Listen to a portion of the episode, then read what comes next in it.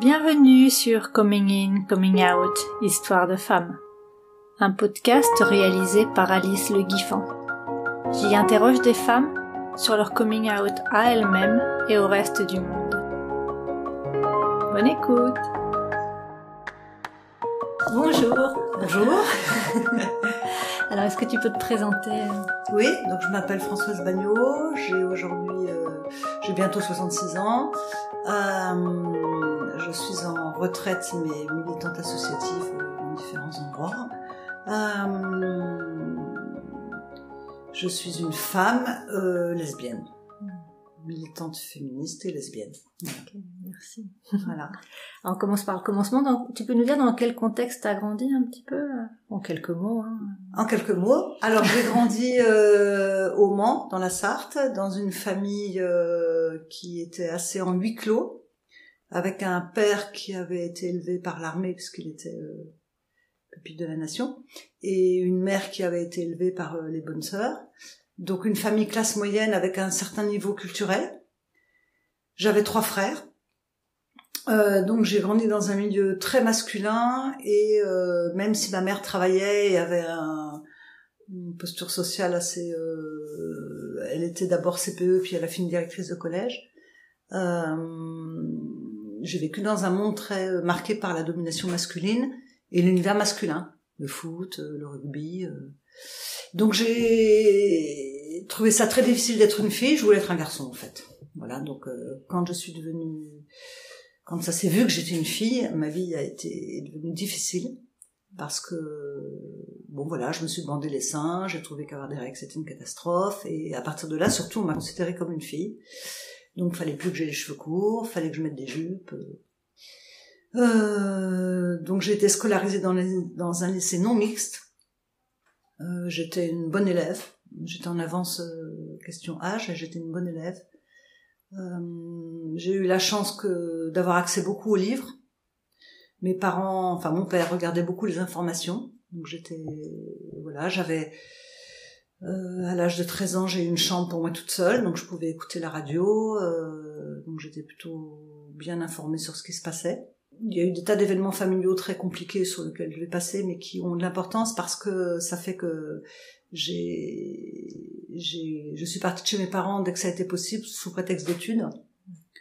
Euh, donc j'ai quitté euh, la cellule familiale, euh, j'avais 16 ans et demi. Euh, ça n'a pas été facile, mais en même temps, je pense que ça a été ma survie. Donc, euh, euh, ce que je peux dire aussi, c'est que euh, à partir de la classe de seconde, on va dire les choses comme ça, je me suis rendu compte que ça n'allait pas très bien parce que j'étais pas du tout attirée par les garçons, voire même, voire même un peu dégoûtée. Les fleurs, tout ça, ça m'allait pas du tout. J'avais des copains, mais pas pour pas pour sortir avec eux. Et par contre, j'étais j'étais très attirée par euh, deux camarades de classe avec lesquels on, on se désolait qu'il n'y en ait pas une des deux qui soit un garçon. Parce que ça n'existait pas. euh, je n'avais aucune euh, image, représentation, rien sur euh, un amour possible entre deux femmes. J'avais entendu parler de Jean Marais et de Charles Trenet comme des PD, des malades, des fous, mais c'était tout quoi. Et donc quand je suis partie euh, du Mans, euh, j'ai pu partir parce que j'ai fait une manif et j'étais en photo dans le journal. Et donc mon père qui pouvait parfois être assez violent avec mes frères, un peu moins avec moi, mais euh, et a compris qu'il valait mieux que je m'en aille parce que pour lui c'était insupportable que je sois dans une manif dans le journal. C'était sur les voies de bruit et tout ça. Et donc je suis allée à Caen et là je suis devenue euh, de manière officielle parce qu'au moins c'était caché euh, militante maoïste. Et donc à l'époque, militante maoïste, euh, le féminisme était une euh, lutte secondaire par rapport aux luttes principales, qui était donc la classe ouvrière, etc. Mais à Caen, je me suis investie dans les dans les collectifs, euh, dans le MLAC, enfin les mouvements pour le droit à la- à l'avortement, la contraception libre et gratuit. Et, et donc j'ai compris beaucoup de choses parce qu'on essayait d'organiser la diffusion des films histoire d'art, enfin ce genre de choses. Mais à ce moment-là, on parlait absolument pas de lesbienne, toujours pas. Euh, et en fait, euh, donc voilà, donc moi j'ai j'ai été d'abord féministe et sans comprendre tellement comment je j'ai pas eu tout ça. Et puis, euh, je voulais devenir éducatrice spécialisée, mais j'avais pas les moyens de payer mes études. Donc, alors entre-temps, la majorité est passée à 18 ans. Quelle année? Eh ben, en 74. Merci, Giscard d'Estaing, je vais le dire. Et donc, j'ai pu couper avec mes parents. Hmm. Enfin, avec mon père. Voilà, pendant trois ans. Je restais en contact un petit peu avec ma mère et surtout avec un, de mes frères aînés que j'aimais beaucoup. Et donc, euh, je suis partie en région parisienne parce que j'ai trouvé un boulot où j'étais logée, nourrie, et voilà, en attendant de rentrer en centre de formation. Et donc ces deux années-là, ben, j'ai beaucoup travaillé. J'étais assez seule euh, dans mon institution là-bas, là, dans les Yvelines.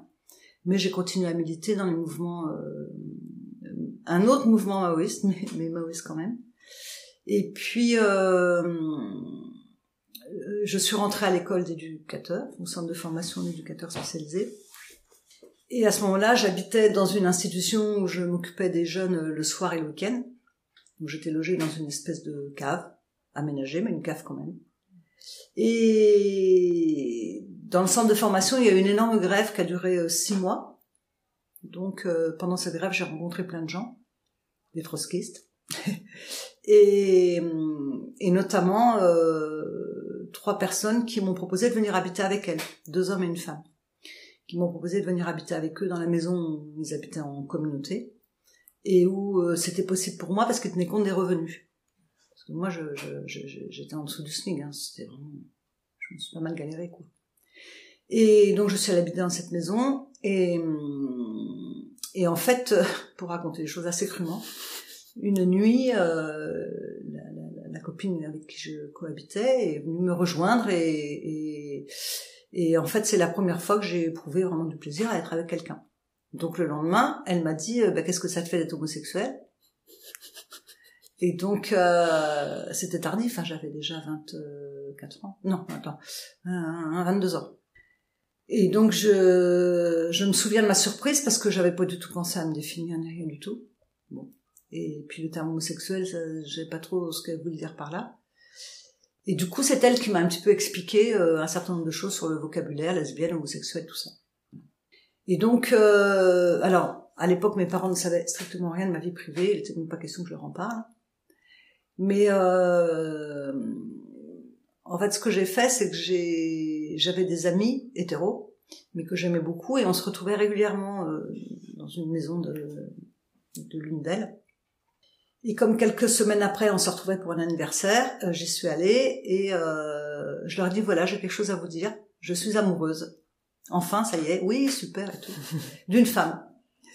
Alors ça a été drôle parce que euh, bah, voilà, dans les gens qui étaient là, tout le monde dit bah, c'est super, comment elle s'appelle tout ça. Et puis euh, y en a une qui a dit euh, mais moi tu sais que tu sois amoureuse d'une femme, d'un jardin ou d'un lapin, ça m'est égal. voilà.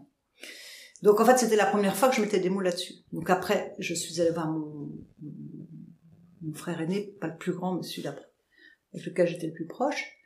Et donc je lui ai dit ça, et du coup lui il m'a dit qu'il avait eu euh, des relations homosexuelles, alors qu'il est marié avec euh, des enfants. Et quelque temps après, euh, j'en ai parlé à mon jeune frère, qui est toujours lui vivant. On a deux ans et demi de différence. il est passé me voir avec sa copine de l'époque. Puis dans le feu de l'apéritif, je lui dis ça. Je lui dis, tu sais, je suis amoureuse, elle s'appelle, voilà, tout ça. Et, et, là, il me dit, euh, mais tu sais, ça doit se soigner, euh, ça, doit pouvoir se guérir. Euh, c'est une déviation, mais bon, il faudrait que tu vois des psychiatres. Et donc, j'ai dit, écoute, je crois que tu comprends rien, donc c'est bon, on laisse tomber, quoi. Aujourd'hui, il dit plus du tout la même chose. Mais bon, dans ces années-là, c'était encore considéré comme une maladie mentale. Donc, euh, je sais pas si c'est ça qu'on appelle un coming out, mais ça a commencé comme ça. Et puis j'avais une chance énorme, c'est que moi j'étais dans un milieu euh, de gens militants, euh, tous extrême gauche, alors divers et variés, hein. Un peu écolo, pas mal trotskistes, euh, un petit peu Mao, tout ça, mais avec une dominante révolutionnaire. Donc c'était les grands combats de l'époque, féminisme, immigrés, tout ça. Et donc j'ai pas eu aucun souci à, à, à présenter ma compagne avec laquelle j'ai vécu sept ans. Euh, et, et, même sur mon lieu de travail aussi, euh, qu'on faisait des choses pour Solidarnosc et tout ça, et donc elle venait, enfin bon, et, et donc j'ai pas eu de soucis là-dessus. voilà. On s'est séparés parce que bah, alors d'abord on a emménagé toutes les deux. C'était pas forcément une bonne idée. Mm. Voilà, on, on a emménagé toutes les deux à la campagne. C'était pas facile parce que on n'était pas sur les mêmes trucs. C'était une personne qui pouvait consommer énormément d'alcool. Et moi, j'avais déjà donné dans ma famille. Et euh, et puis moi, j'étais quelqu'un, je suis encore où j'aimais bien voir des gens, euh, faire des activités, tout ça, alors qu'elle, elle pouvait passer des heures à, assise à discuter, à boire du pastis ou autre chose. Et donc on a eu des moments très compliqués. Et puis à un moment donné, elle a décidé qu'il fallait qu'on soit un couple ouvert, c'est-à-dire qu'on ait d'autres relations. Et et en fait, euh, moi j'ai essayé. Pour moi, ça l'a pas fait du tout. C'était trop compliqué pour moi. J'arrivais pas à, gérer ces situations-là. J'avais toujours l'impression que c'était moi qui posais les conditions aux autres. Et alors que elle, ça lui a beaucoup plu. Donc la vie est devenue très compliquée. Vivre ensemble est devenu très compliqué. Donc on a d'abord décohabité. Puis très vite, elle est partie habiter avec une autre femme parce que c'est quelqu'un qui peut pas rester tout seul. Alors que moi, je me suis installée. Triché avec un copain, on a fait un certificat de concubinage pour que j'ai un HLM, enfin, tout ce qui se faisait à l'époque en région parisienne. Et, donc moi j'ai habité toute seule euh, ben de 85 à 2001. 2001. Voilà, donc je suis restée en région parisienne où j'ai fait des tas de choses très très intéressantes. Je j'ai eu quelques aventures avec des femmes, mais ça ça correspondait pas à ce dont j'avais envie parce que moi j'avais envie d'engagement. Et les femmes que je rencontrais un peu au hasard des militantismes des c'était pas forcément leur cas. À la suite d'événements familiaux et du fait que là où j'habitais à Trappes dans les Yvelines la situation se dégradait très très fortement. Et que dans le club de prévention où je travaillais dans les Yvelines il y avait eu des drames un jeune qui avait été assassiné une collègue qui était morte subitement qui était morte subitement. Donc tout ça, ça, voilà. Entre temps, mon frère, celui que j'aimais beaucoup, euh, s'est suicidé. Ma mère est morte. Enfin, tout ça, ça fait que j'ai eu euh, quelques années euh, difficiles où j'ai entamé un travail thérapeutique et, et puis à un moment donné, je me suis dit qu'il fallait que je parte. D'abord, je souffrais en banlieue parisienne parce que c'était les bouchons, la nature, les machins, tout ça. J'avais pas ce qu'il me fallait. J'avais fini, j'avais fait de reprise d'études et donc j'avais fini mon parcours universitaire tel qu'il m'intéressait. Euh, le copain avec qui j'avais fait un début de thèse euh, venait de mourir du sida. Donc tout ça, ça fait qu'à un moment donné, je me suis rendu compte que fallait que je m'en aille. Et donc euh, j'ai hésité entre Montpellier et Rennes parce que je voulais aller dans des villes où je connaissais du monde. quand j'étais arrivée en banlieue parisienne, je connaissais personne ça avait été dur. Et donc finalement, pour plein de raisons, j'ai décidé de choisir Rennes. Et à peine j'ai cherché du travail que j'en ai trouvé. Donc je suis arrivée à Rennes en septembre 94, après l'incendie du Parlement. Et, et en fait, très vite, arrivée à Rennes, alors qu'à l'époque j'étais militante LCR, j'ai je, ne sais pas trop comment d'ailleurs, mais bon, je me suis retrouvée à des réunions femmes entre elles, euh, des événements euh, LGBT, enfin voilà, donc euh, euh, j'ai eu des relations sympathiques, fort sympathiques avec euh, quelques copains, des hommes, mais qui ça ne durait pas parce que je ne m'y retrouvais pas, même si c'était des mecs très sympas, plutôt on va dire euh, doux et attentionnés. voilà.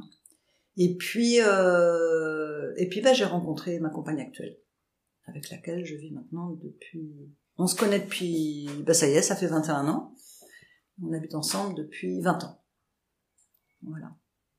Donc après, pour ce qui concerne la question de, du coming out et tout ça, quand je suis arrivée à Rennes, euh, bah, comme je vivais seule, personne ne posait de questions.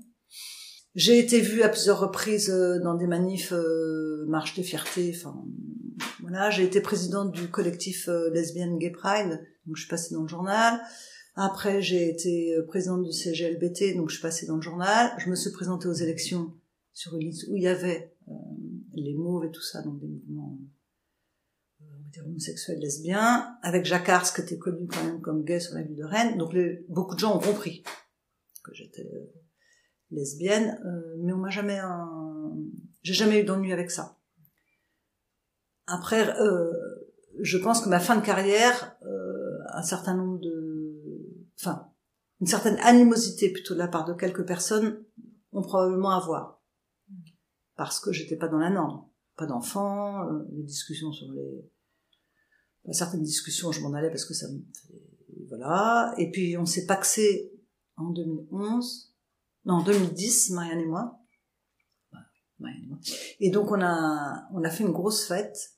Et comme j'étais assez impliquée dans plein de trucs, on a obtenu de faire un Pax, euh, ce qui à l'époque, euh, le Pax à l'époque c'était au tribunal. Vous vous rappelez?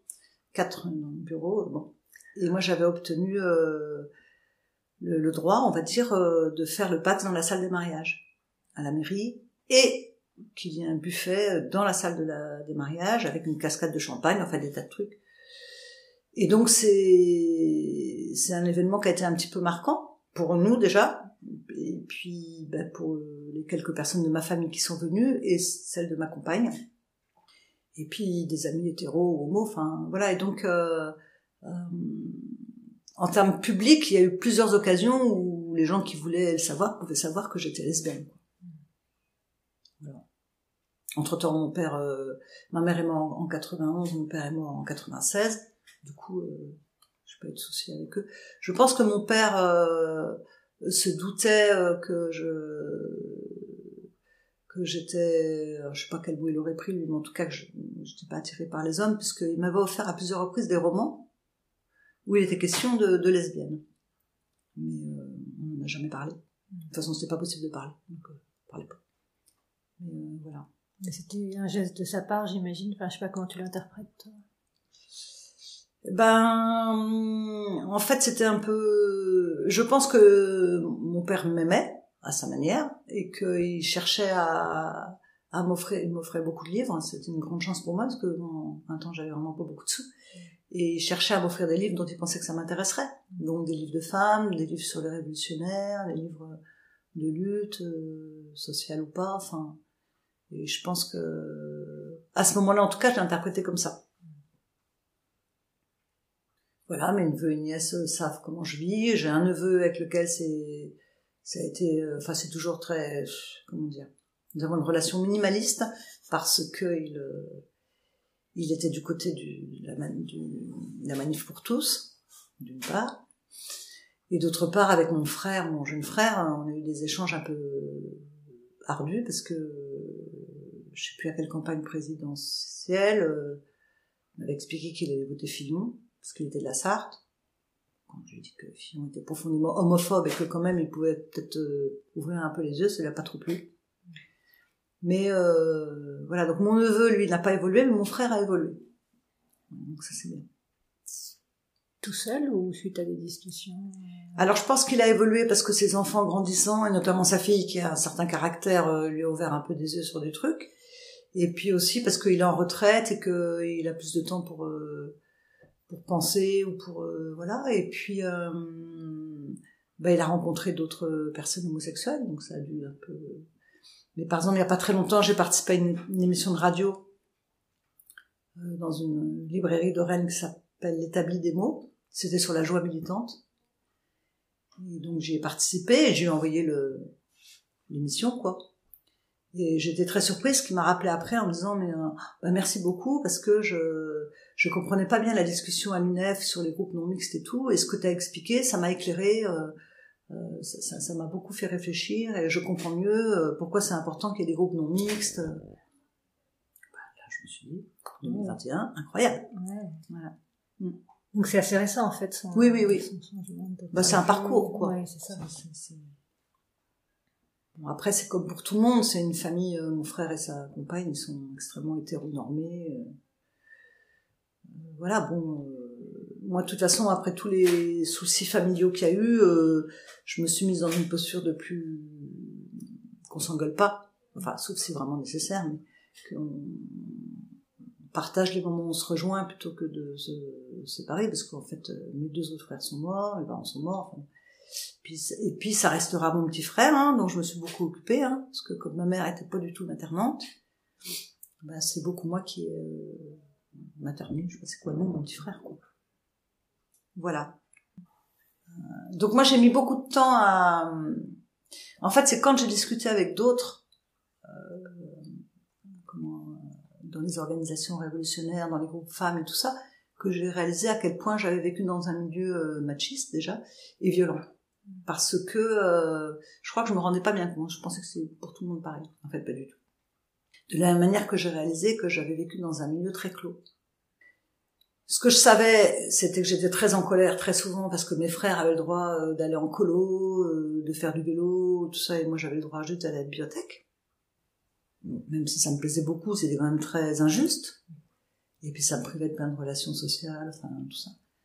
Euh, J'avais pas réalisé euh, à quel point c'était un univers euh, violent en fait, physiquement et, et psychologiquement aussi. Donc, euh, en fait, moi, je suis allée voir un thérapeute parce que je, une, une thérapeute parce que je savais plus où j'en étais de plein de trucs et je pensais que j'avais un gros problème euh, par rapport à la violence de mon père. En fait, euh, c'est ma mère aussi. Ma mère pouvait être très froide et très euh, distante et très. Et par exemple, ça m'est revenu que euh, un jour, je me promenais euh, dans la rue avec ma mère et femme, je sais plus qui c'était, et, la fille de cette femme. À un moment donné, on s'est tenu la main. Peut-être j'étais en sixième ou cinquième, donc 10 ans ou 11 ans. Et je revois ma mère dire lâchez-vous la main, ça ne se fait pas. voilà. Et moi, ma mère, je lui répondais tout le temps. Et donc, je, je sais plus ce que j'avais répondu, mais elle m'avait dit la phrase clé, enlève tes lunettes. J'enlevais mes lunettes, elle me foutait une claque, et basta. Voilà. Donc, tu vois le genre de relation. C'était pas quelqu'un de très... Après, voilà, ce sont des parents qui n'ont pas su nous aimer, ça c'est clair, hein, et, mon frère, on a payé... Enfin voilà, mon frère, il s'en est suicidé quand même à 40 ans, tellement il était mal. Mais euh, en même temps, c'est des gens qui nous ont donné, on a tous fait des études, on, on, voilà, on a pu euh, avoir accès à une forme de culture. De, tu vois. moi, ça, j'ai pu le dire à mon père. J'ai pu euh, dire avant qu'il meure que, voilà, je le remerciais. Et du coup, t'as jamais fait de coming out à ta mère? Ah non. non. Non, mon... Il n'y avait pas moyen. Non, non, ma, ma, mère, elle, je sais pas comment dire, elle... Déjà, c'est pas elle qui nous a élevés. Il y avait une dame à la maison que j'aimais beaucoup d'ailleurs et qui euh, qui s'occupait de nous. Donc, elle a dû arriver euh, à la naissance de mon frère, donc j'avais deux ans. Et elle est partie, euh, j'en avais douze. Et c'est elle qui s'occupait de nous, quoi. Et par exemple, quand j'ai eu mes règles, elle m'a dit faut que tu ailles voir ta mère. Donc, je suis allée voir ma mère qui était dans son derrière son bureau là. Et puis j'ai dit maman j'ai saigné, elle me dit bah voilà tu veux une femme, faut que tu fasses attention au garçon parce qu'à partir de maintenant ça va être infernal pour toi. Voilà. Donc euh, je suis revenue voir Madeleine, je dis mais euh, qu'est-ce qui m'arrive alors? Donc c'est elle qui m'a expliqué. Voilà quoi. J'ai une question pour revenir un peu en arrière. À un moment t'as dit quand j'ai eu mes règles j'étais obligée de me comporter comme une fille. Ouais. Avant, ça veut dire que tu avais le droit de pas de pas être une fille avant? Ah bah avant, j'étais habillée comme mes frères. Ouais. On mettait les fringues de mes frères aînés, mon petit frère et moi. Et je jouais au foot, je jouais au billes, je faisais ce que je voulais. C'était, c'était, euh, voilà. Euh, à partir du moment où j'ai eu mes règles et où j'ai commencé à avoir un peu des seins, euh, j'étais devenue une fille. Donc il fallait que je me laisse pousser les cheveux, que je me mette en jupe, que euh, j'avais plus le droit de dire de gros mots. Enfin, je sais pas comment on disait beaucoup, mais j'entendais plein de réflexions. Quand on est une fille, on se comporte pas comme ça. Quand on est une fille, on va faire ci. Quand on est... Ils m'ont inscrit. Ça, ça, ça je pense que j'étais en seconde. J'avais 14 ans, je crois. Donc, euh, un stage euh, de parfaite ménagère, ça s'appelait, fait par une association qui s'appelle l'hygiène par exemple, au Mans, une semaine. Et donc euh, nous étions une bande de gamines, et, et donc on a appris à euh, comment est-ce qu'on a appris euh, bah, à faire à manger, euh, à faire la vaisselle sans dépenser trop d'eau, ça c'était intelligent. comment à à vider les poubelles, enfin des tas de trucs, euh, à changer un bébé, enfin voilà, hallucinant comme truc. Mais bon, voilà. Ceci dit, j'ai appris des choses à, à, à cet endroit-là qui m'ont servi après pour d'autres choses, quoi. Mais c'était réservé aux filles. Ah oui, oui, c'était, c'était clairement l'éducation des filles. Ah oui, pendant ce temps-là, mes frères, ils partaient en colo, ils faisaient des camps de cheval, euh, euh, parce que mes parents avaient relativement de l'argent quand même, quoi. Euh, ils n'étaient pas propriétaires de leur logement ni rien du tout on n'allait jamais au resto ou ce genre de choses, mais, euh, mais voilà, mes, frangins partaient en colo, machin, tout ça. Quoi. Et tout à l'heure aussi, tu as dit, quand tu t'es retrouvée avec cette femme la première fois, que... Comment t'as dit? C'était la première fois que c'était agréable? Ouais. Ça veut dire que tu avais eu d'autres expériences avant qui n'avaient pas été agréables? Ouais, voilà. Ça veut dire qu'avant, avec euh, des, des, copains, enfin j'avais des, des, des, copains et qui euh, parfois souhaitaient pousser un petit peu plus loin euh, la relation. Et moi, j'avais l'impression d'être plottée hmm. plutôt que caressée ou que... Voilà. Et j'avais jamais pu j'avais jamais eu envie et j'avais jamais eu un rapport sexuel avec pénétration pour être clair, euh, complet, parce que ça m'allait pas du tout. Ce qui les mettait eux dans un, une perplexité, voire de la désolation un peu, et qui moi me mettait, euh, je sais pas comment dire, je me disais je suis pas normale ou je sais pas quoi, mais en même temps je, en même temps je voyais bien que j'étais clairement, euh, comment dire, euh, enfin j'étais émoustillée, je sais pas c'est quoi le terme, euh, en termes de désir physique par certaines filles c'était clair. Et à partir de quand t'as su ça, que t'étais moustillée par les filles? Eh ben, écoute, euh, je devais être en troisième. Ouais, parce qu'il y a eu plusieurs... Euh, oui, oui, je pense que j'étais en troisième. Donc, tu vois, j'avais... Euh... Attends, j'avais 14 ans en 68. Non, j'avais 13 ans en 68 et j'étais en quatrième. Donc, tu vois... Hmm. Mais à cette époque-là, je me souviens très bien, j'avais une, amie que j'ai, dont j'ai été très très amoureuse, et elle aussi, et j'ai encore ses lettres et les miennes. Mais euh, quand on se faisait des, câlins, des caresses et tout ça, et qu'on sentait que ça nous disait quelque chose, euh, il y a toujours un moment, il y en a une des deux qui disait « Ah là là, c'est dommage qu'elle n'ait pas eu qu'il soit un garçon. » Tu vois, on n'avait pas de représentation, quoi, du tout. C'était vraiment... voilà. Ah, et puis, bah, écoute, euh, après, euh... Une fois que je suis rentrée dans le milieu féministe déjà, et puis ensuite que j'ai rencontré donc euh, ma première compagne, bah là tout s'est ouvert pour moi parce que bah, les revues, et puis bon, c'était, euh, ça commençait, psychépo, machin, tout ça, les, les grands mouvements voilà, donc euh, j'ai fait partie de groupe femmes, euh, des trucs sur l'avortement, enfin voilà, et puis euh, et puis j'habitais en banlieue parisienne, donc euh, c'était très facile d'aller à la Cité des Femmes, voilà, de, de, de d'aller à la Chambéry dans le bar lesbien, de, enfin je suis allée dans, des boîtes lesbiennes, enfin je n'ai pas trouvé forcément. mais une fois que je suis allée au Katmandou, j'étais scotchée, je me suis fait draguer, mais une lourdeur, c'était pire que les mecs presque. mais bon, tu vois. Mais moi, je, je comment dire, je sais que je suis lesbienne parce que c'est politique pour moi. Déjà, c'est, je trouve que c'est être une femme, c'est compliqué déjà. Donc être une femme lesbienne, c'est encore une autre dimension de complication. Il y a des choses comme ça. Euh, mais j'ai pas, je sais pas comment dire, j'ai pas enchaîné les relations, quoi. C'était pas mon je suis pas une séductrice, je sais pas comment dire, euh, c'est pas négatif, c'est juste mm. que je suis pas comme ça. Quoi. Mm. Voilà, aujourd'hui, je vois bien que au fur et à mesure des années que notre couple, euh, ma compagne actuelle, donc et moi, s'affirme, bah il y a des des distances qui se prennent avec certains couples hétéros, ou... mais euh, c'est comme ça. Puis voilà, parce que moi, je suis très fidèle en amitié, donc j'ai des amis depuis les mêmes depuis que j'ai 15-16 ans, quoi, pour certains et certaines. Et donc, euh, ben, je vois bien que je suis plus en lien avec des gens avec qui j'ai milité, y compris hétéros, mais avec qui j'ai milité, ou avec euh, des, lesbiennes, je sais pas si elles se disent lesbiennes, en tout cas avec des femmes qui aiment les femmes, et avec qui je, je suis en relation très sympa, quoi. Donc, euh, c'est bien. Hmm. Voilà. Et toi, tu t'es posé des questions existentielles euh, après cette première fois avec cette femme, est-ce que tu t'es dit que c'était normal, pas normal? Est-ce que ça t'a compliqué la vie ou pas tellement finalement? Parce que c'était la suite logique de non, c'est pas comme ça que ça s'est posé. C'était la suite logique de ce que je j'avais déjà ressenti. Euh, la relation avec cette femme-là était parfois compliquée, mais c'était lié à sa personne et à la mienne. Mais, euh, par contre, à un moment donné, j'ai eu un, un passage un peu douloureux parce que je m'étais toujours dit que j'aurais pas d'enfant de mon sang. Avec la famille de poils que j'avais, je m'étais dit on va pas continuer la, chaîne, euh, c'est bon quoi. Euh, mais j'avais très envie d'adopter un enfant. Mais euh, bah, je vivais seule et puis en fait euh, concrètement je vois pas comment j'aurais pu euh, m'occuper d'un enfant tel que j'avais organisé ma vie parce que euh, bah, en banlieue parisienne c'est D'abord, je travaillais au club de prévention, donc c'était des horaires, euh, voilà.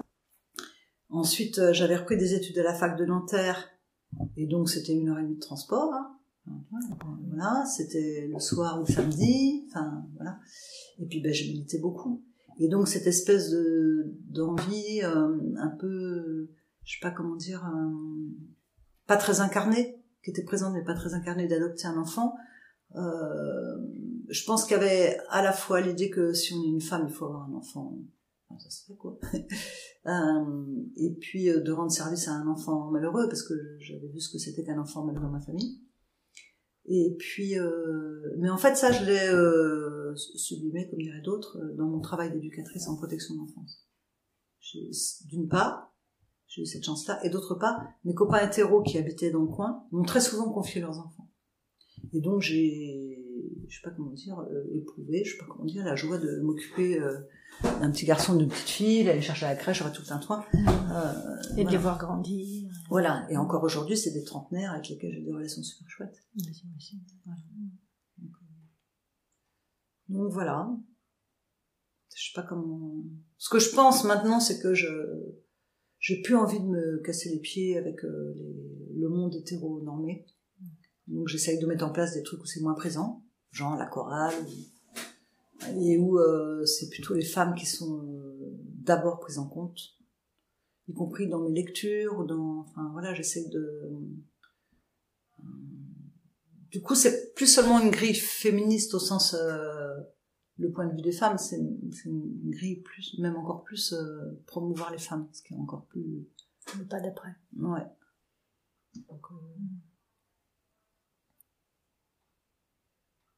Après, moi, je me dis, j'ai tellement souffert euh, de pas avoir de de modèle ou de représentation et tout ça que bah, chaque fois que je peux euh, trouver un créneau ou qu'on m'en propose, bah, je participe à ce qu'on appelle aujourd'hui la visibilité qui qui fait que ben, donc il n'y a pas très longtemps, je, suis allée au CGLBT, enfin à Esquisse, parce que c'est une, une, soirée sur euh, je ne sais plus euh, sur quoi d'ailleurs bah, sur l'histoire des marches des fiertés, un truc comme ça. Et donc euh, j'étais avec deux gays, deux vieux entre guillemets, de mon âge, gays. Et donc on a expliqué tout ça. Et à un moment un jeune, euh, enfin une jeune personne, parce que je ne sais pas s'il se définirait comme garçon ou fille, mais une jeune personne qui dit mais aujourd'hui, euh, à l'âge qu'on a nous, qu'est-ce que vous pensez qu'on pourrait faire? Et évidemment, l'un des deux gays répond, Monsieur C, ça me ferait du bien. Donc je l'ai pris en rigolant, j'ai dit, eh ben voilà, on n'en sortira jamais. Donc euh, ben moi j'ai autre chose à vous dire. Et puis je dis, mais en fait, euh, ce que vous pouvez faire, c'est continuer à vous battre, vous appuyer sur nous, parce que nous on va bien et qu'on est là, et que ni le sida, ni la répression, ni rien nous a arrêtés, donc on a de la chance, Et de compter sur nous, mais c'est vrai que c'est à vous de faire le travail, et il faut savoir que Facebook et tout ça, ça suffit pas, il faut, voilà, il faut discuter, il faut être dans la rue, il faut pas croire que faire un clic, ça, c'est pas ça. Enfin, tu vois. Et après, on a bu un, sans alcool, un verre, et en fait, il y, a un certain nombre de jeunes, jeunes, vraiment, hein, qui sont, filles, je veux dire femmes, qui sont venues me voir en me disant merci beaucoup, euh, et tout ça, et du coup, on a vachement discuté, je leur disais, mais il y a plein d'actrices, d'artistes qui sont vachement accessibles, ou même d'écrivaines, il faut leur écrire, il faut leur proposer des trucs, euh, c'est à vous de, de de vous bouger et vous aurez des réponses. Euh, c'est un, un, lieu où la plupart du temps les gens sont soutenants, contents, bienveillants, euh, parce qu'on veut pas que ça se passe pour vous comme ça s'est passé pour nous. Et j'ai une lesbienne heureuse, ça existe. On rencontre des difficultés dans la vie, mais les hétéros aussi. Donc euh, c'est pas une malédiction, c'est pas. Et il y a beaucoup de parents, même si c'est pas facile, mais aujourd'hui il y a beaucoup de parents qui euh, qui rejettent plus leur enfant. Il y en a qui le font, mais il y en a beaucoup moins que fut un temps. Heureusement, ça change. Ouais. Mm. Et du coup, tu disais que tu n'avais aucune représentation de, de sexualité différente. Avant quel âge? À quel moment tu as vu ou entendu? C'est quand tu as rencontré des gens ou tu avais déjà apparemment lu des choses, lu des Alors, quand j'étais dans un... pour la diffusion d'histoire là et tout ça à Caen, donc ça nous mène euh, en 74, en 1374. À un moment donné, j'ai vu deux femmes qui s'embrassaient. Euh, amoureusement, je veux dire. Et donc ça m'avait un peu... Euh, surprise, je sais pas comment dire. Mais j'étais tellement euh, surprise que j'ai rien dit.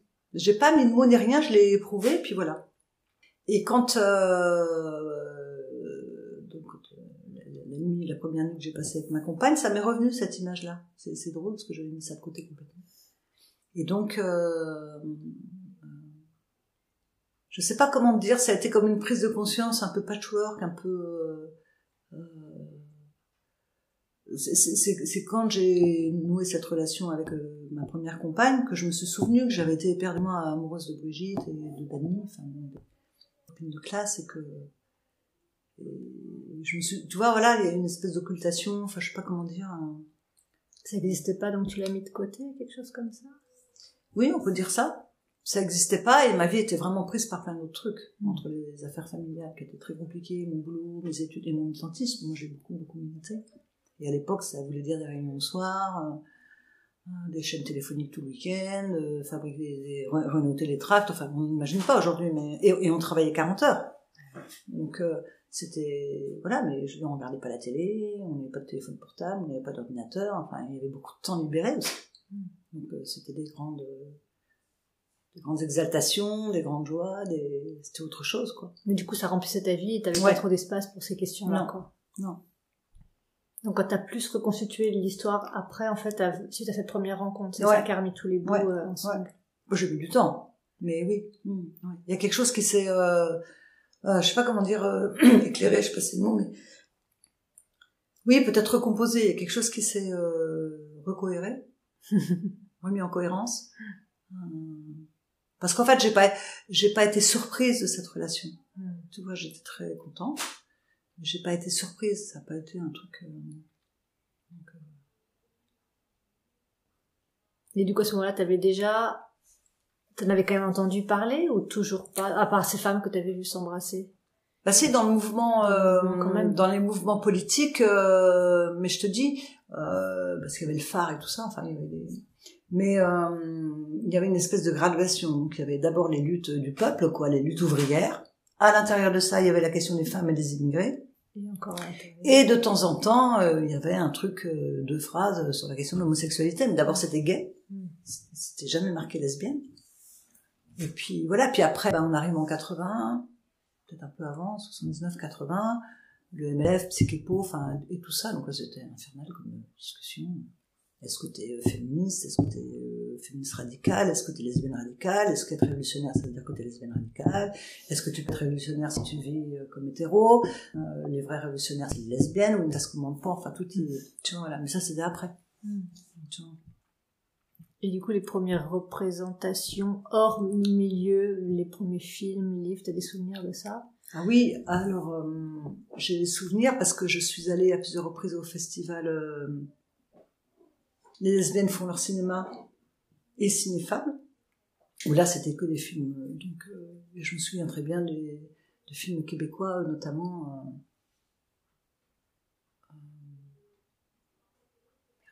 Bon, ça me revient pas.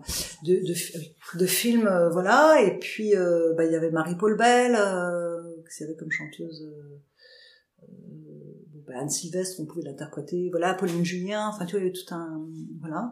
Et puis il y avait des, des femmes qui commençaient à être bien connues, euh, Monique Wittig, enfin tu vois, il y avait des, des références, euh, et puis les journaux, quoi, que j'ai encore, mon Histoire d'elle, euh, Femme en mouvement, euh, voilà. Et puis ce qu'il y a aussi, j'ai oublié de dire, c'est qu'à un moment donné, pendant des années, j'ai fait pas, j'étais à la CFDT, Santé Sociaux, délégué syndical tout un toit, et on avait créé une commission femmes et du coup, quand il y a eu euh, Solidarnosc, et qu'il y avait la question d'envoyer des, des, personnes en Pologne pour euh, soutenir, on s'est bagarré pour que ce soit euh, paritaire. On disait pas ça à l'époque, mais bon, kiff kiff, nombre d'hommes, nombre de femmes. Et donc on a, on a tiré au sort, enfin on a fait les critères, on a tiré au sort, et moi j'ai failli partir, et finalement c'est une copine qui est partie en Pologne. Mais c'était le rôle de la commission femmes, ça par exemple. Tu vois, de un peu, voilà. Et dans cette commission femmes, il y avait une femme lesbienne qui ne disait pas. En fait, ça, ce qu'à l'époque, euh, fallait toujours deviner. C'était jamais affiché. Donc euh, voilà. Donc les, tu vois, je me suis pas dit un jour comme ça, tiens, je suis lesbienne. Tu vois, ça s'est fait, euh, voilà, petit à petit. Ouais. Surtout qu'au départ, moi j'avais une conscience aiguë euh, de la domination masculine et du patriarcat et de la classe dominante et tout ça et tout ça. Et donc euh, j'ai été forgée là-dedans quand même. Or, euh, dans les, que ce soit chez les maoïstes ou chez les trotskistes ou chez les marxistes, bon, ça s'arrêtait à un certain niveau, quoi. Donc j'étais plutôt formée des classes, quoi. Et est-ce que, enfin, c'est une question un peu bizarre, mais du coup, est-ce que tu penses que c'est important pour le, enfin, comment dire? Du coup, tu n'as pas fait ton coming out à tes parents parce que c'était pas possible. Est-ce que c'est quelque chose que tu aurais aimé faire? Est-ce que tu penses que c'est quelque chose important de faire à ses proches, à, ses, à sa famille ou, pas? Enfin, est-ce que tu as une position ou pas là-dessus? Bah, C'est-à-dire que pour moi, enfin, comment dire? Je peux pas dire. Ça dépend de la relation que les gens ont, euh, parents-enfants, enfants-parents. Par exemple, par mon nez, j'étais, j'étais très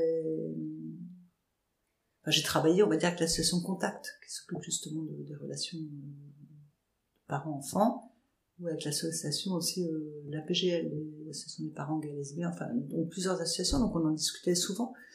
Euh, moi, j'avais tellement euh, de... Comment dire les choses? Moi, pour vivre, il fallait que je sois moins psychiquement, et physiquement d'ailleurs aussi, mais de, de mes parents. Parce que ils étaient, même si voilà, c'est pas une histoire d'amour, mais leur manière, ils étaient nocifs pour moi. Ils m'empêchaient d'être, mais, mais, pas simplement d'être lesbienne, d'être. Et, et, donc euh, ça, je l'ai compris très tôt. Que, voilà. Euh, et ça s'est confirmé, tu vois. Euh, voilà, mon frère s'est suicidé, j'avais 35 ans. Alors, parce que lui, on avait 4 ans et demi de différence, lui, il a, il a, tout fait pour se rapprocher de mes parents. Et il s'y est, il s'y est bousillé, quoi. Mm. Tu vois, parce que c'était pas possible. Enfin, c'était une espèce de, mais bon, il n'a jamais voulu voir de psy, enfin bref, chacun ses trucs. Donc, euh, sur la, les relations, moi, ce que je pense, c'est que ce qui est important, c'est de se doter, je sais pas comment dire, d'un, d'un, d'un milieu soutenant. Enfin, soutenant, c'est pas une question de soutien au sens, euh, non mais euh, aimant, quoi je veux dire bienveillant, mais le mot m'énerve. Mais aimant, c'est-à-dire un milieu où euh, bah, tu peux être sans poser la question de quel regard jugeant ou je sais pas qu'on va, on va porter sur toi, on te prend comme on est. Moi j'ai eu la chance parce que c'est l'amitié qui m'a apporté ça. Moi je me suis construite avec des amis. En fait, c'est grâce à eux et aux relations qu'on a nouées que je suis sortie. Euh, et que du coup la question des parents se posait pas. Après, je pense que d'abord aujourd'hui, le monde n'est pas tout à fait le même. Je vois bien dans les jeunes, les plus jeunes que moi que je connais, l'importance du lien parent-enfant, c'est pas tout la même chose. Mm. Nous, on rêvait que d'une chose, c'était de se tirer, de d'être indépendant financièrement, euh, d'avoir notre logement, euh, le permis, euh, et de, de, de, de voilà. Aujourd'hui, je vois plein de jeunes qui reviennent très régulièrement chez leurs parents, passent des vacances avec eux, enfin des trucs qui sont complètement, complètement c'est un autre monde. Mais mais moi, ce que je trouve, c'est que, ce que je pense, c'est que ce qu'il faut, l'idéal, c'est que chacun et chacune puisse euh, vivre selon son, son besoin ou son envie. Enfin, c'est-à-dire que les personnes qui souhaitent pouvoir partager avec leurs parents euh, leur vie privée, bah, il faut qu'elles puissent le faire, sans que ce soit rejetant, sans que les parents soient. Mais bon, parfois c'est un idéal impossible à atteindre. Mais c'est surtout ça. Euh, donc moi j'ai pas de regrets par rapport à mes parents parce que que ce soit par rapport à mes vies privées ou pour d'autres choses. Euh, par exemple, tu vois le jour où j'ai euh, soutenu mon un, un, DEA donc c'est un master 2, on dit maintenant. J'ai téléphoné à mes parents. Heureusement j'avais un ami qui était là parce que c'était dans une cabine téléphonique. Il était 8 heures du soir à Nanterre, donc je les appelle et je tombe sur ma mère et je lui dis maman, euh, je te téléphone, je suis très fière de moi.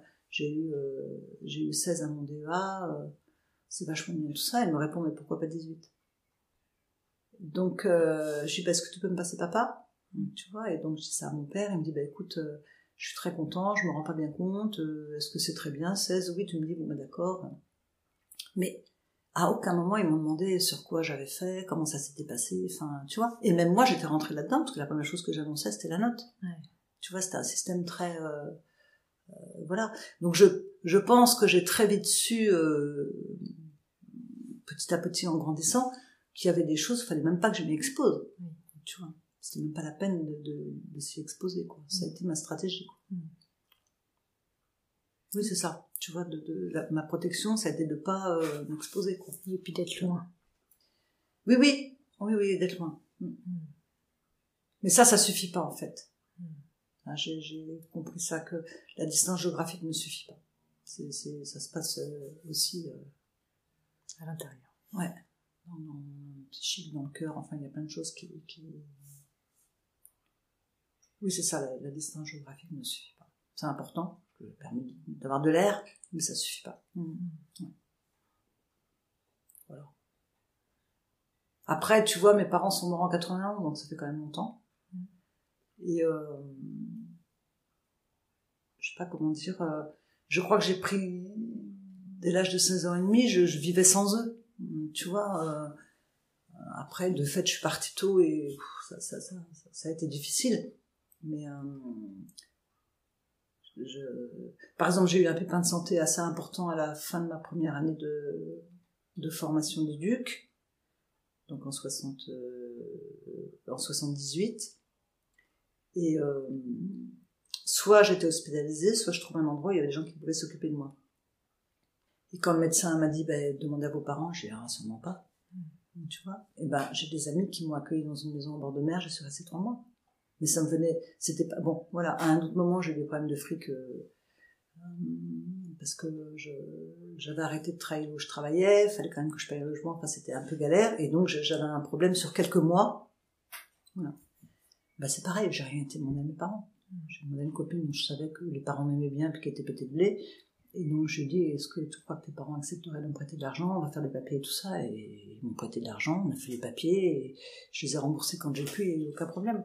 Mm. Tu vois, j'ai...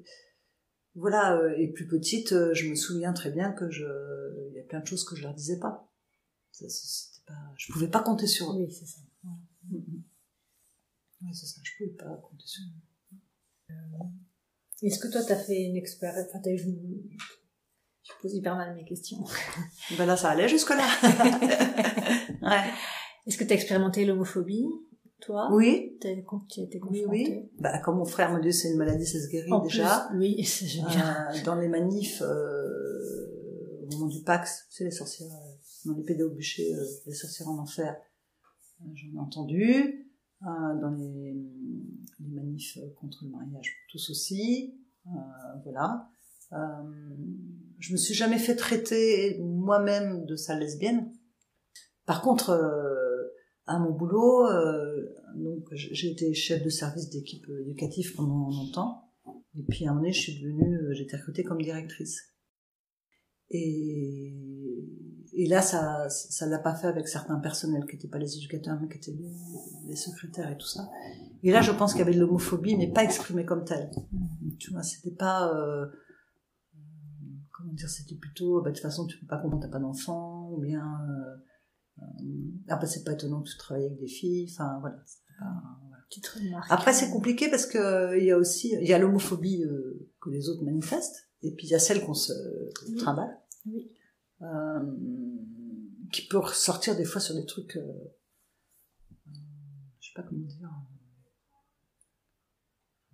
Par exemple, moi, je me suis vue demander à des amis, euh, des gens que je connaissais pas trop, et qui m'invitaient en me disant, mais tu viens qui tu veux, et, et, et, et mettre un certain temps à, à dire, est-ce que je peux venir avec ma compagne? Parce que disais, ils me connaissent pas, si jamais ça, ça leur va pas que je sois, voilà, tu vois. Et en fait, c'est un manque de confiance dans les gens, parce qu'en fait, il n'y a pas de problème, mais moi, j'ai cette, euh, j'ai eu, maintenant c'est fini, hein, puis on va plus me faire chier maintenant, mais j'ai eu cette, euh, ou par exemple dans les rendez-vous avec les gynécos. Quand j'étais en région parisienne, j'avais pas de soucis, les gynécos étaient identifiés, enfin, arrivé à Rennes, il fallait que je trouve une gynéco, parce que j'avais, j'avais des soucis. Et donc, euh, je commence à chercher une gynéco euh, qui allait pas me casser les pieds, quoi. Et du coup, j'ai pas vu de gynéco pendant deux ans, ce qui n'était pas une bonne chose pour moi, mais parce que j'en voulais une je sois sûre qu'elle allait pas me casser les, les ovaires. Euh, tu vois, voilà. Donc ça, c'est, je sais pas si c'est de l'homophobie intériorisée ou si c'est de la crainte ou je sais pas quoi, mais en tout cas, euh, c'est un frein. Mm. Tu vois, sur euh, voilà. Euh, je sais que quand euh, quand j'ai décidé d'avoir les cheveux, d'arrêter de, faire des couleurs pour plein de raisons, et que la première fois que je me suis vue avec les cheveux très courts et les cheveux blancs, je me suis dit, ça y est, je ressemble à toutes les lesbiennes du monde. Tu vois, c'est des conneries. Ouais. C'est vraiment des conneries. Mais c'est des schémas intériorisés et bon, moi je peux en rire et puis euh, et puis euh, voilà. Enfin bon, mais tu vois là c'est des trucs comme ça. Mais on se c'est- Ouais.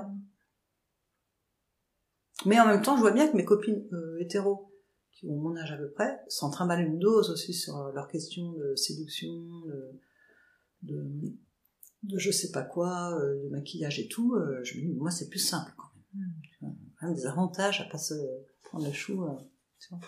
Mais bon, je sais pas si ça. Je pense que c'est tout ce que j'ai à dire. Mais ça répond exactement à la question que je Mm, vous mm, posais. mm, mm. On arrive un peu vers la fin. Est-ce que tu aurais un livre, un film, un podcast, quelque chose que tu aurais envie de recommander euh, Quelque chose qui t'a touché, qui t'a... Alors ces derniers temps, ben c'est le génie lesbien d'Alice Coffin. Ouais. Ça, il faudrait que tout le monde puisse, euh, enfin toutes les femmes en tout cas, ou toutes les lesbiennes puissent le lire. C'est clair. Mais il faut être Après- en forme pour le lire. Ah bon? Je sais Ouais. pas. Mm, D'accord. Euh, même si c'est un livre un peu réducteur, parce que ça se passe quand même dans des sphères un peu particulières et tout ça, après, euh, bah, là, ça ne vient pas. Et pourquoi tu penses que faudrait que tout le monde le lise? Parce que je trouve que c'est un livre euh, péchu. Hmm. et qui, euh, bon, qui en plus dénonce un certain nombre de choses, mais qui est péchu et qui remet un peu des pendules à l'heure vois, sur certaines choses. Euh, voilà. Après, euh, bah, je sais pas, là, ça me vient pas. C'est-à-dire qu'à la fois il y en a plein, puis à la fois il y en a pas tant, donc je sais pas. Si ça te revient, tu pourras m'envoyer, Ouais, je mettrai ouais. dans la description. Ouais. Ben voilà. Est-ce qu'il y a une dernière chose que tu auras envie d'ajouter, une question que j'ai pas posée, qui te semble hyper importante? Bah, euh, quand on parle d'homophobie intériorisée, euh, moi j'ai rencontré des lesbiennes. Bon, j'ai rencontré des hétéros homophobes, mais ça c'est tellement évident, voilà. Des gays homophobes, enfin des gays lesbophobes plutôt, pas même homophobes. Euh, voilà. Après, euh, j'ai rencontré aussi des femmes qui refusent de dire lesbienne, et je pense que c'est euh, de la lesbophobie intériorisée. C'est-à-dire que c'est un mot qui a été tellement euh, enfin, comment dire ça enclenche tout de suite sur des représentations négatives là où euh, moi je trouve que c'est un joli mot et qu'il est temps d'y remettre un sens euh, différent Mm. de, de, de ouais de joie de, de, de pouvoir d'agir de puissance de ce qu'on veut quoi et pas simplement une croix à porter euh, voilà euh, et c'est je trouve c'est décrier le terme lesbienne, c'est une forme d'homophobie ou de lesbophobie intériorisée euh, et de discrédit. euh, Enfin, voilà qui. Là- Là-dessus, j'ai des discussions avec des plus jeunes. Hmm. Tu vois, je, je- là, là, j'y vais quoi. Tu vois, autant il y a des sujets où bon. Mais euh, oui, ça, c'est, c'est pour moi, c'est, c'est, c'est important. euh, non pas de mettre une étiquette. Si on n'en met pas, on n'en met pas. Moi, je m'en fiche. Mais si on en met une, alors qu'elle soit euh, juste et que on- on- parce que le terme homosexuel c'est très euh, comment dire moi en tout cas je pense ça c'est un mot qui, réduit, qui réduit quoi Mm. hein, c'est-à-dire que homosexuel c'est on a la même sexualité mais c'est pas qu'une question de sexualité le fait d'être lesbienne c'est aussi une vision du monde Mm. c'est aussi une approche de l'autre c'est aussi euh, euh, ouais une forme de d'immédiate solidarité avec euh, des personnes qui font partie de, ce- cette euh, communauté exclue. Hein, Enfin, voilà, c'est... euh, Nous, on a de la chance, les lesbiennes, ça se voit pas, mais si on compare avec les personnes de couleur, comme on dit maintenant, ben, c'est un peu du même registre. C'est-à-dire que des fois, ça fait du bien de voir quelqu'un qui a la même couleur de peau que toi, quoi. Oui. Et bien, des fois, ça fait du bien de sentir immédiatement que tu es dans un milieu où, ben, ouais, c'est pas forcément l'homme qui est... euh, euh, ni dominant, ni euh, celui qui va distribuer euh, la séduction, euh, la place, ou, voilà quoi. Parce que c'est ça qui se passe quand même. Clairement. Et, euh, c'est drôle parce que donc dans la chorale du samedi là, Donc c'est une chorale féministe. ouais, Et, et non mixte. Non mixte et Mm. engagée. euh, En fait, l'idée c'était de chanter entre femmes mhm. un répertoire de femmes ou féministes. Mm. Parce que dans diverses chorales, y compris celles des pays du monde, voilà, les chansons où les bergers euh, voient passer la belle bergère, et- que ce soit en croate ou en espagnol ou en voilà, ou, euh, où c'est beaucoup des, des, chansons où finalement il est question du rapport euh, homme-femme, et souvent homme euh, cherchant à séduire la femme, même si elle peut répondre. Et donc, euh, bah, à un moment donné, je me suis dit, il faut qu'on fasse autre chose, quoi.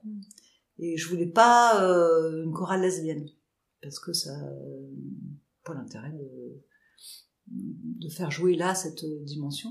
Par contre, une chorale de femmes et féministes, et donc il se trouve que d'en avoir discuté avec Perrine, ça a permis de le faire. Et c'est drôle parce que c'est à, retardement, enfin, si je puis dire, que certaines euh, plutôt jeunes femmes mesurent ce que ça veut dire ce qu'elles sont en train de faire. Et que par exemple, elles arrivent, elles se sentent bien parce qu'il n'y a que des femmes. Tu vois Et ça, c'est ce qui veut pas dire qu'elles sont lesbiennes, elles me fous. Mais euh, donc là, je me dis, bah ouais, il y a quelque chose, quoi. Cette prise de conscience-là, de parce qu'il peut y avoir des rapports de séduction entre femmes hein. mais mais qu'en tout cas ça se pose pas de la même manière mm. moi je trouve ça plaisant quoi ça me fait plaisir et puis je me dis bon ben une petite graine un peu pour euh, construire euh, autre chose quoi mm. et tu peux préciser un peu ce que ça permet selon toi les espaces non mixtes? Parce que je sais bah que je, je, fréquente très peu d'espaces non mixtes à part cette chorale et je sens que j'aimerais en fréquenter plus mais du coup toi qui as plus d'expérience qu'est-ce que bah moi ce que ça il me semble que ce que ça peut permettre, parce que des fois ça fonctionne pas forcément, mais c'est euh, d'échapper au rapport de domination femme-homme, mmh. enfin homme-femme d'ailleurs déjà, mmh. homme-femme, de sortir des rapports de séduction aussi. Il y a plus cette espèce de concurrence parfois à plaire au formateur ou à plaire au chef d'orchestre ou à plaire à je sais pas qui. Euh, voilà. Et puis, euh, et puis ça permet aux unes de se représenter les autres. C'est-à-dire que ça permet à des femmes jeunes de se représenter des femmes qui ont peut-être 50, 60, 70. Euh, voilà, de, de, je sais pas comment dire, d'éprouver physixiquement, enfin, un certain nombre de partages avec des femmes différentes que tu connais pas forcément euh, dans ta vie, quoi. Par exemple, moi j'ai des copines, c'est le seul endroit où elles fréquentent des jeunes. Ah oui. Bah oui, parce que quand t'es retraité, tu passes ton temps, euh, si on les laisse faire, à faire des activités de retraité hétéro. Hmm.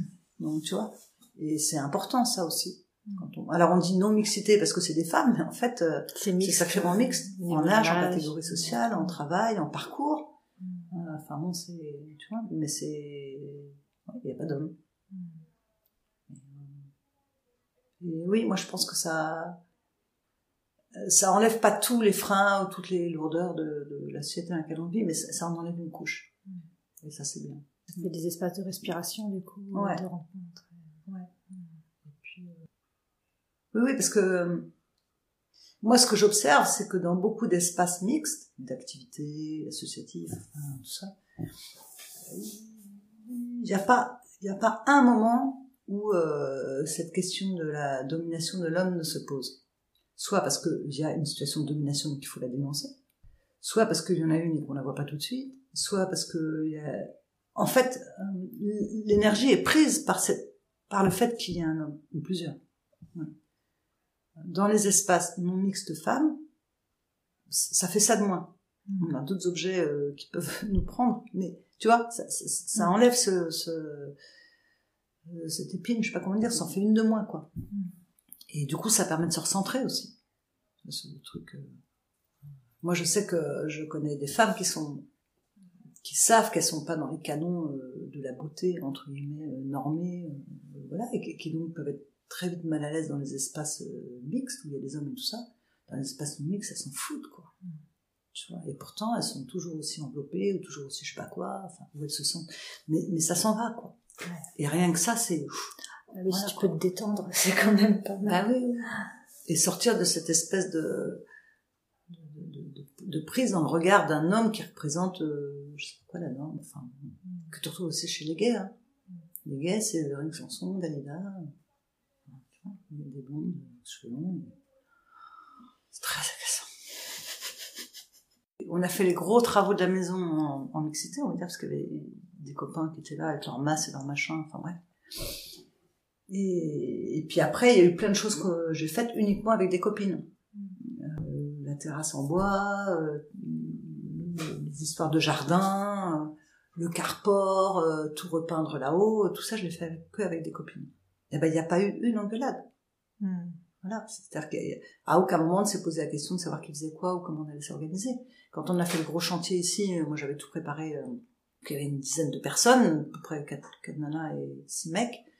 Euh, donc euh, j'avais dit, bah, je vais chercher des gens pour préparer à manger le midi, parce qu'on n'avait pas que ça à faire. euh, voilà. Et, et en fait, ça tombait sous le sens que c'était les femmes, quoi. Et donc à un moment, j'ai dit, non, mais là, ça va pas du tout, là, on change. C'est, c'est, c'est- il y en a pour 10 jours, il faut 10 repas du midi, il faut 10 personnes. Enfin, 10 femmes, 10 personnes. Donc ils ont rigolé parce que c'est des bons copains. Puis ils s'y sont collés. Mm. Mais euh, tu vois, Il faut le dire. et c'est ça, c'est ça qui est parfois prenant, c'est que t'es obligé de mettre de l'énergie sur un truc. Bon, euh, je t'emmerde pas, quoi. Mm. Tu vois. Après, quand on a fait les autres chantiers, moi j'ai des copines qui ont horreur de faire à bouffer. Euh, voilà, et qui, qui mangent un bout de fromage ou rien du tout. Bon, ben on en a discuté. Bon, ok, t'as de faire bouffer, est-ce que tu viens faire les courses Enfin, tu vois, voilà, on peut en discuter, quoi. Alors que dans un monde hétéro euh, classique, mm, il, faut commencer par se disputer au lieu de se partager, par affirmer. Tu vois, ça c'est. Prendre de l'énergie. ils nous prennent beaucoup d'énergie. Et sinon, ça m'a fait vachement écho ce que tu as dit sur euh, l'homophobie. euh, Intériorisée. intériorisée. J'ai noté le mot parce qu'à chaque fois, j'arrive pas à le retenir. Est-ce que ça tourne toujours ça? J'ai remis. Ah, bon, d'accord, vas-y. Parce que c'est à chaque fois, une fois qu'on a fini, qu'on redit Oui, des oui, trucs oui, hyper intéressants. Et euh, moi, je pense que c'est vache, c'est essentiellement ça que j'ai vécu pendant longtemps, pour moi. Ouais. De l'homophobie intériorisée. Déjà, je me souviens quand j'étais ado, quand j'ai commencé à voir les, les premières images, je sais pas d'où elles me viennent, j'ai pas de souvenir, mais de ce que c'était une lesbienne, c'était quelqu'un qui me ressemblait déjà pas. Ouais. Et du coup, euh, Non, mais le, le- la lesbophobie intériorisée, peut-être c'est pareil pour l'homophobie, mais bon, moi je parle des Ouais. femmes. Ça, ça passe aussi par le fait de se dévaloriser. C'est-à-dire qu'on n'a pas la même valeur qu'une femme normale, hein, je, je vais à fond sur les caricatures, parce que ben, on n'est pas en couple hétéro, on n'a pas d'enfants, on n'aura pas de petits-enfants, enfin bref, tout y passe. Et c'est ça aussi la lesbophobie intériorisée. Et c'est pour ça que c'est important d'être dans des milieux solidaires et, et généreux en termes d'attention et de euh, parce que face à cette euh, réalité-là que nous impose la société, mais qu'on intériorise aussi, c'est une bagarre pour se sentir fier. Mm. Le terme la marche de fierté. bon. Euh, et, et- et se reconnaître à égal Mm. de femmes qui elles sont dans la norme, Mm. majoritaire la norme. arrête de dire des trucs intéressants pendant qu'il y a plein de bruit. D'accord. Donc oui, je disais que j'avais été, euh, que je suis militante féministe et lesbienne, et en fait ça s'est concrétisé. Euh, dans, donc quand j'étais en région parisienne, c'était le volet féministe avec des, des, des rencontres euh, dans des espaces lesbiens, mais qui n'étaient pas euh, euh, militants. Mais quand je suis arrivée à Rennes, euh, je suis, euh, je me suis investie euh, un petit peu dans Femmes entre elles et beaucoup dans le CGLBT. Ou, alors, un petit peu dans Femmes entre elles et dans l'ordre dans le collectif lesbienne Lesbian and Gay Pride parce que Rennes a été la première ville en 94 à faire non pas une Gay Pride mais une Lesbian Gay Pride et après ça a été repris dans d'autres villes. Et donc euh, il y avait un collectif euh, LGP, Lesbian Gay Pride et donc moi j'ai été euh, je crois que j'étais trésorière mais je me souviens plus. En tout cas ce que je me souviens ce dont je me souviens très bien c'est que j'ai été coprésidente de ce collectif jusqu'à sa fin. Ce collectif s'est dissous parce que euh, est arrivée euh, la création à laquelle j'ai un petit peu participé du centre gay et lesbien, qui est devenu après centre gay, lesbien, bi et trans, et qui aujourd'hui s'appelle centre lesbien, gay, euh, gay, lesbien, bi, trans, intersexe, CGLB, TQ, non, queer et intersexe. Mais bon, moi, à mon époque, c'était CGLBT, puis CGLB, CGL et CGLBT. Et donc ça, j'en ai été coprésidente euh, donc j'ai j'ai beaucoup travaillé sur la mise en place de la marche des fiertés, donc la, le GP de la marche des fiertés, et sur le CGLBT. Et euh, on a monté des, des, des marches des fiertés avec des forums associatifs place de la mairie. Enfin, ça a été très très important et visible. Et puis j'ai été candidate. Alors je crois que c'était en 2000. J'ai un blanc terrible. 2000-2001. Donc euh, sur des listes qui s'appelaient tous et tout ensemble à gauche d'aucuns diraient juste tous et tous, tous ensemble, mais moi je disais tous et tout ensemble à gauche. Et sur cette liste, il y avait une, un axe féministe et un axe sur la question de l'homophobie et lesbophobie très important. Euh, voilà. Et puis euh, ben, j'ai été euh, au CA d'une troupe euh, qui s'appelle Pourquoi pas Théâtre, Théâtre Forum contre l'homophobie. qui s'est transformée en grande partie dans une association, dans une association qui s'appelle Actor, Association et compagnie de théâtre de l'opprimé rennais, dont je suis coprésidente. Voilà. Et par ailleurs, je, suis euh, dans l'association coprésidente aujourd'hui encore, Histoire du féminisme Rennes, euh, qui soutient euh, les, recherches que je fais, avec donc au début le collectif Sombrero, maintenant ça s'appelle La Féerie, ça s'appelle comme ça. La féministe équipe enthousiaste de recherche. Ben, je ne sais plus.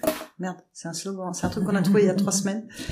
Et donc, euh, dans ces recherches, euh, chaque fois qu'on fait une communication, euh, moi j'apparais comme militante associative, les autres comme universitaires, parce qu'on est quatre. Et à chaque fois qu'on introduit la conférence, je dis que je suis militante et que je suis lesbienne. Voilà, et on a participé à un colloque à Lausanne sur les, les mouvements homosexuels des années 80 où il y avait plus de gays que de lesbiennes qui étaient là, des chercheuses et tout, et, où j'ai commencé par remercier ces femmes-là de nous avoir permis de pouvoir parler aujourd'hui publiquement euh, du, de, de, en, en, étant euh, ce que je suis et non pas en scindant. Euh, voilà. Et je pense que c'est très important. Aujourd'hui, à Rennes, la seule association euh, qui a un peu nom sur eux, c'est Femmes entre elles, qui continue à faire euh, un certain nombre d'activités qui peuvent paraître mineures, mais euh, qui font des ateliers d'écriture, de lecture, des week-ends, des choses comme ça, qui vont sortir un livre, voilà, qui s'appelle Confinés, déconfinés, où c'est des adhérentes qui ont écrit des textes, et qui permettent à certaines femmes de se retrouver dans un milieu euh, sécure, en fait. Euh, voilà, et puis il y a plein d'autres associations maintenant où il n'y a pas, enfin, que ce soit nous toutes 35 ou autres, ou c'est des jeunes lesbiennes ou pas lesbiennes, mais on s'en fout, quoi. C'est plus un sujet, comme dirait ta fille ou ton fils. Et ça, je trouve que c'est hyper important, quoi. Mais je, je, continue à penser que chaque fois qu'une femme affirme qu'elle est lesbienne, elle se rend service à elle-même et aux autres. Et ça, c'est hyper important. Voilà. Mmh. Je crois qu'on a fait le tour. Je sais pas, c'est toi qui dis. Hein on a fait le tour de mes questions. Après, si t'as d'autres choses à dire, c'est avec grand plaisir que je t'écoute. Ouais. Non, non, bah non. Si t'as... Voilà, non, c'est bien. Merci beaucoup. Bah de rien. Voilà, c'est terminé pour aujourd'hui. J'espère que cette interview vous aura plu. Et je vous retrouve bientôt avec une nouvelle invitée.